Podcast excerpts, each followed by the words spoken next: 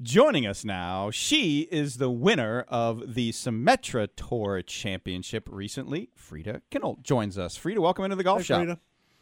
Thank you. Thank you so much for having me. Congratulations, first and foremost. Thank you so much. Mm-hmm. Thank you. Yeah, uh, you know, they say one of the hardest things to do, not only to win a golf tournament, but sometimes when you have that big lead going into the final round, it's kind of tough to uh, to to figure out what you want to do. Do you keep your foot on the pedal? Do you play conservative? Uh, you know, how'd you kind of handle having a you know kind of a comfortable lead heading into the fourth round? Uh, you know, yeah, it was kind of the first time for me uh, having a, I think it was six stroke lead going into the last 18 holes. Uh, such a big lead I've never had before, so it was a new experience for me. But it was great fun. I I try, tried to kind of think that it was another day coming up, just like this is just one round, nothing special. I tried to keep my processes and just think of the normal round, don't think of the leaderboard. Um, just trying to keep doing birdies and don't think about how many strokes was the lead with. And um, I didn't.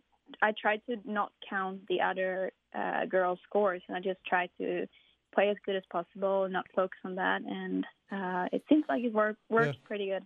Yeah, it did. It worked. It worked real well, actually.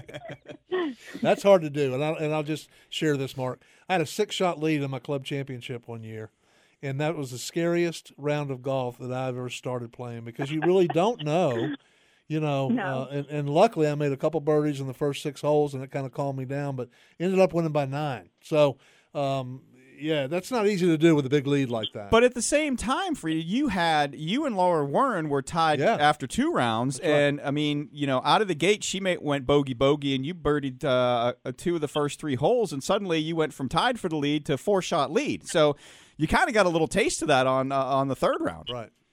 Yeah, for sure. Like as I said, I just kind of tried to not think of it in the big picture and kind of just narrow it down to one round. I always try to. I play small games against the course too, where I play six games in a round, so three hole stretches where I do. Um, if I do bogey or I lose one hole, and if I do birdie, I win the hole. And then I do like short three hole matches. So I just kind of try to focus on those matches. And I had a little bet going on with my boyfriend. Like if I win against the course, he had to do 250 uh, sit ups and 200 push ups. So I guess it got him strong at least. Yeah, I, I was going to say Is he still talking to he's you, going to be worn out. He's gone now. He's gone now.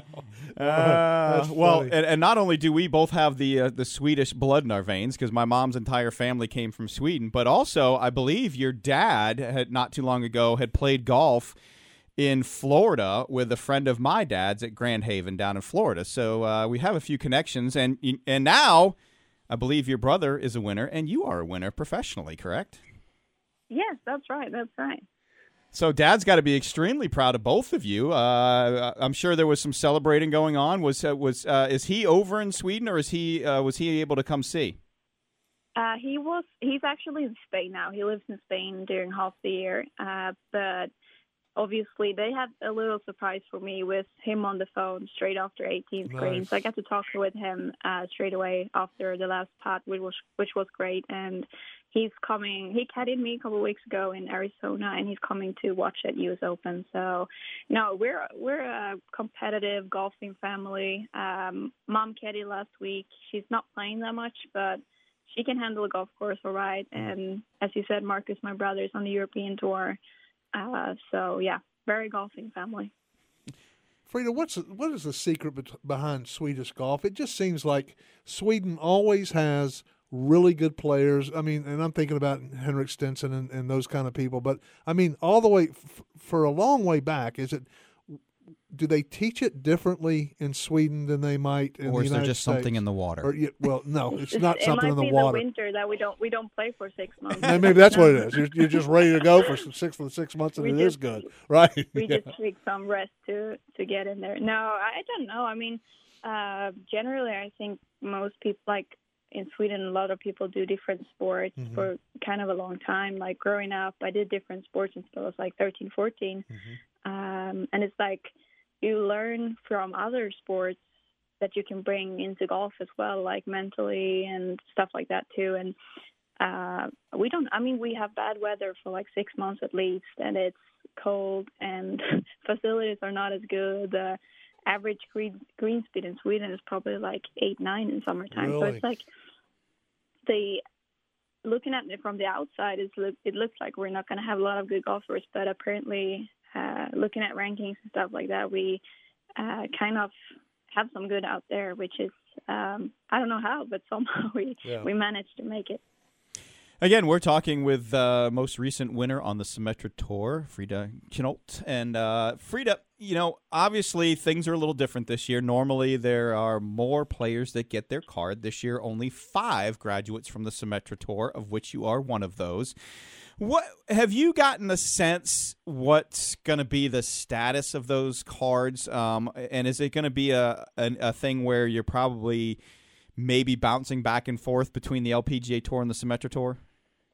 Yes, that's what kind of what I've understood it like. It's not like a, it's not the same category as the normal uh, ten cards are, but they they at least had gave us five this year. But it's a little, the category is a little lower. Um, it might be around. I I don't have the numbers correctly, but might be around like five seven stars. I don't know. But then also, if you play good on those, you can get into the reshuffle, get into more events. Um, and if you get invites, you obviously can have a lot of more events. But yeah, it's it looks like it might be some bouncing back and forward, forward between the two tours. And then for myself, it might be better to give myself a great opportunity to play through this Symetra Tour and get into the top 10 next year to get a full card on the LPGA 2022.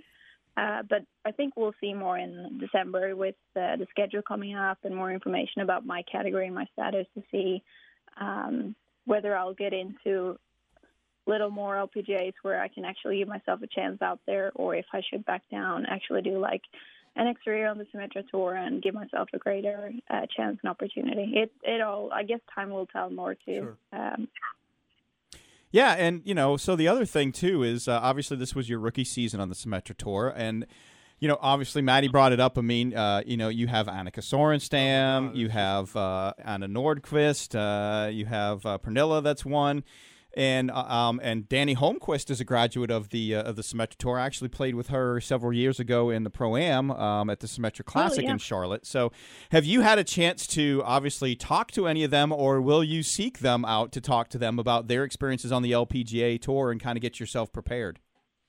Uh, I think I've talked to all the ones you mentioned there. Uh, had a little more conversation with uh, Madelene Sagström as well, and Forgot her, Pernilla when. I played in the ANA uh, Inspiration last year. I uh, had a couple dinners with Pernilla and talking about life on tour and uh, what to expect when I come out there because that was before my rookie season here. So, no, they've been super friendly and helpful. Um, kind of like learning from their experiences too, which is great. Uh, there's always a connection when you have different Swedes around, so it's going to be fun to see them at U.S. Open as well and um, talk a little bit about the future.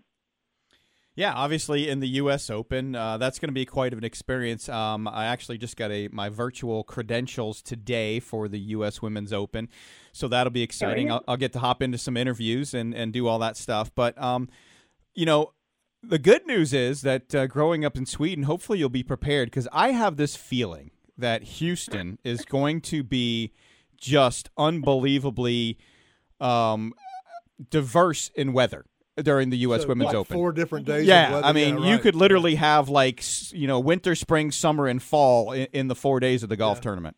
in the yeah, that's I think that's pretty fun. Like I've always tried to go by don't expect anything but be prepared for everything, Yes. and that's kind of it right there.